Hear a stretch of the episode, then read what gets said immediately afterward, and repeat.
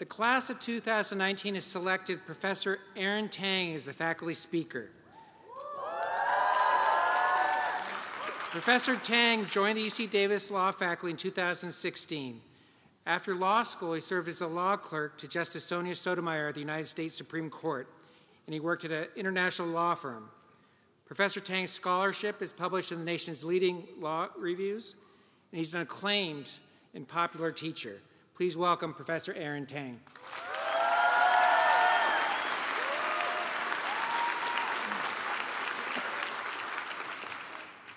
Uh, thank you, Dean Johnson, and thank you, class of 2019, for the chance to join everybody here today. My time up here is uh, short, so I'm only going to try to make one point. Uh, but don't worry, in true law school fashion, I will repeat that point several times in different, confusing, maybe even inconsistent ways. Uh, and there will definitely be moments when you wish you were on Instagram instead. Okay, so here's the point. In America today, there is something wrong with how we talk when we talk about ourselves. And over the next eight minutes or so, I hope to try to persuade everyone to join me in an, in an effort to change how we talk when we talk about ourselves. Now, I'm going to use myself as an example, uh, but for that to work, I have to introduce myself to everyone here a little bit more fully. Uh, so I need to apologize in advance for a short and somewhat awkward autobiography. Okay? So my name is Aaron Tang. I was born and raised in Painesville, Ohio, uh, which is a small rural town that is as short on diversity as it is on good jobs. The poverty rate in Painesville is 20% higher than it is in the rest of the country, and children there are plagued by high levels of obesity. My parents immigrated to Ohio from Taiwan when they were in their early 20s, carrying little more than a rice cooker and a couple of hundred dollars in their pockets. They worked their tails off when they got here. My mom waited tables at a local diner, uh, just like I did when I was in high school a generation later. Our whole family encountered racism, obstacles all along the way. Uh, I'll never forget the day my brother lost an election for high school class secretary, and he found out that one of his classmates had crossed out his name on the ballot to write stupid chink in its place. My parents fought a lot uh, and ended up getting a bitter divorce when I was very young. Uh, things were so explosive between them that they could barely stand to be in the same room. Uh, and so before long, my dad just left. He moved literally across the world to live in China, leaving us to be raised by a single mom. But despite all of this, I worked hard, I never gave up. Uh, through sheer force of will, I finished college, finished law school. The rest you know from Dean Johnson's introduction. I clerked for Justice Sonia Sotomayor at the Supreme Court of the United States. And I'm now lucky enough to teach here at one of the finest law schools in the nation. Okay, so all of what I just said is true. But it's also not quite. I have a confession to share today as I've gotten older, it's gotten harder and harder to lie about my life, to lie like I have to all of you just now. Now, I'm not talking about outrageous, gratuitous lies, right? I haven't told you some uh, crazy, bald faced lie like if I said I was once a fashion model for some internationally popular clothing brand. Or, or if I told you I was close personal friends with Khloe Kardashian. Uh, or if I claim that I once made it through five episodes as a contestant on The Bachelorette. Uh, although, come to think of it, one of those things actually is true.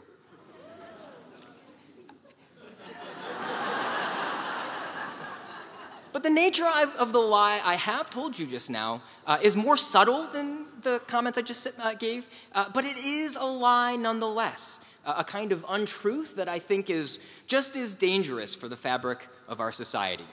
Okay, so what lie or untruth have I been guilty of? Let me try and coin a term for you today. Uh, I've been guilty of something called adversity boosting.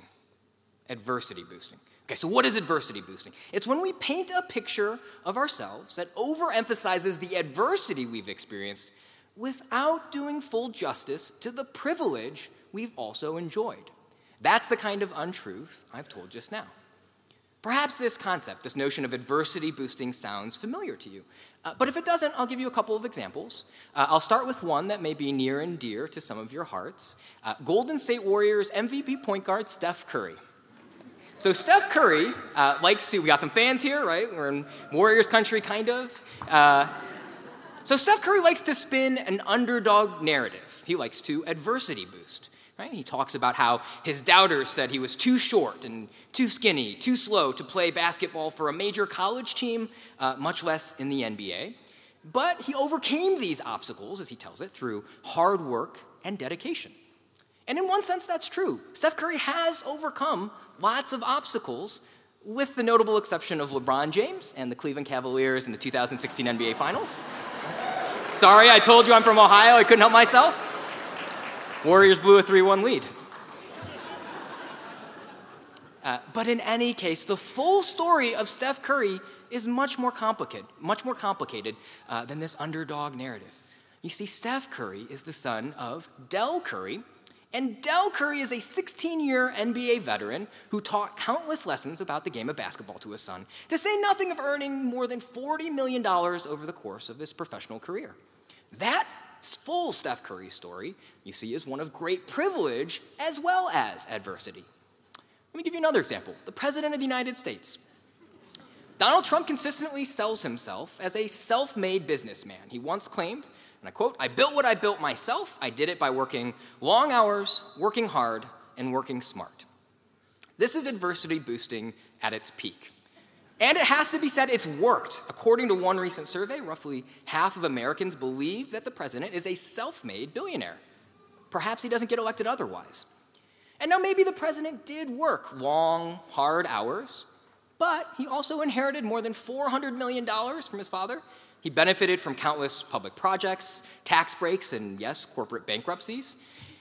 And so, folks, when the president can claim that he is an example of how anything is possible in America through hard work alone, and people believe him, well, you can start to see what I mean when I say there's something wrong with how we talk when we talk about ourselves. Now, maybe you're thinking to yourself, so what, right? Who cares if people wrongly think Steph Curry, Donald Trump, even Aaron Tang are rags to riches stories if they're not, right? What harm does a little adversity boosting and a casual conversation, a job interview, a graduation speech, what, is it, what harm does it really cause? Well, more than you might think. For one thing, adversity boosting drowns out the experiences and the achievements of those of us who have suffered through the most significant kinds of adversity, including some people on this stage. I'm talking about victimization, dire poverty, personal endangerment. But even worse and more perniciously, adversity boosting warps society's collective attitudes towards government, towards public service.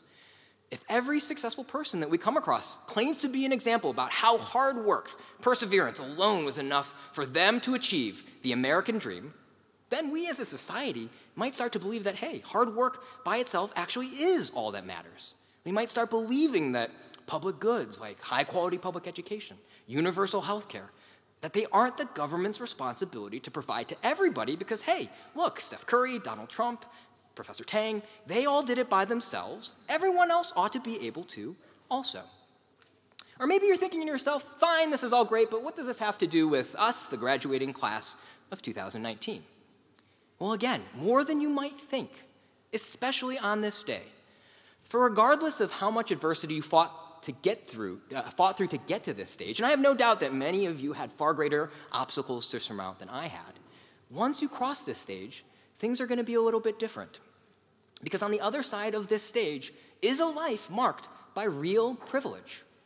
Only 12% of all Americans hold any kind of an advanced degree, like the one you now hold, and a much smaller fraction still was lucky enough to earn that degree from an institution like King Hall.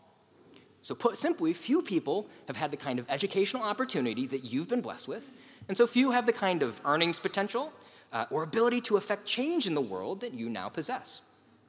So, my ask of you today is simple. After you walk across this stage, try to be honest about your full life story with the people that you meet. So, sure, talk about the adversity you've overcome. You have earned that right. But talk also about the privilege you've enjoyed along the way. Because if we can start talking honestly about our privilege, then maybe society as a whole may come to realize just how huge a role it plays in the world.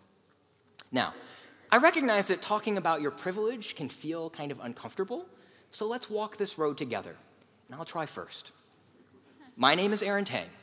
My parents came to America from Taiwan with little material wealth, but they both had college degrees.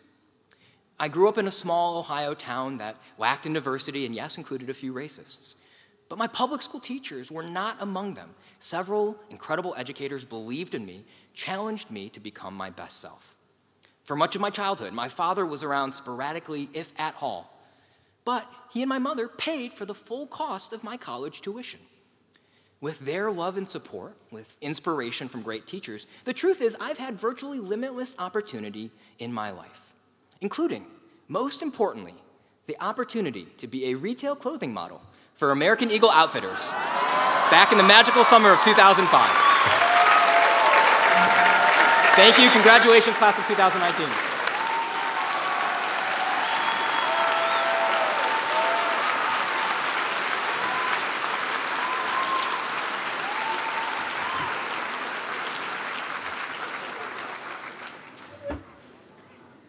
Thank you, Model Tang.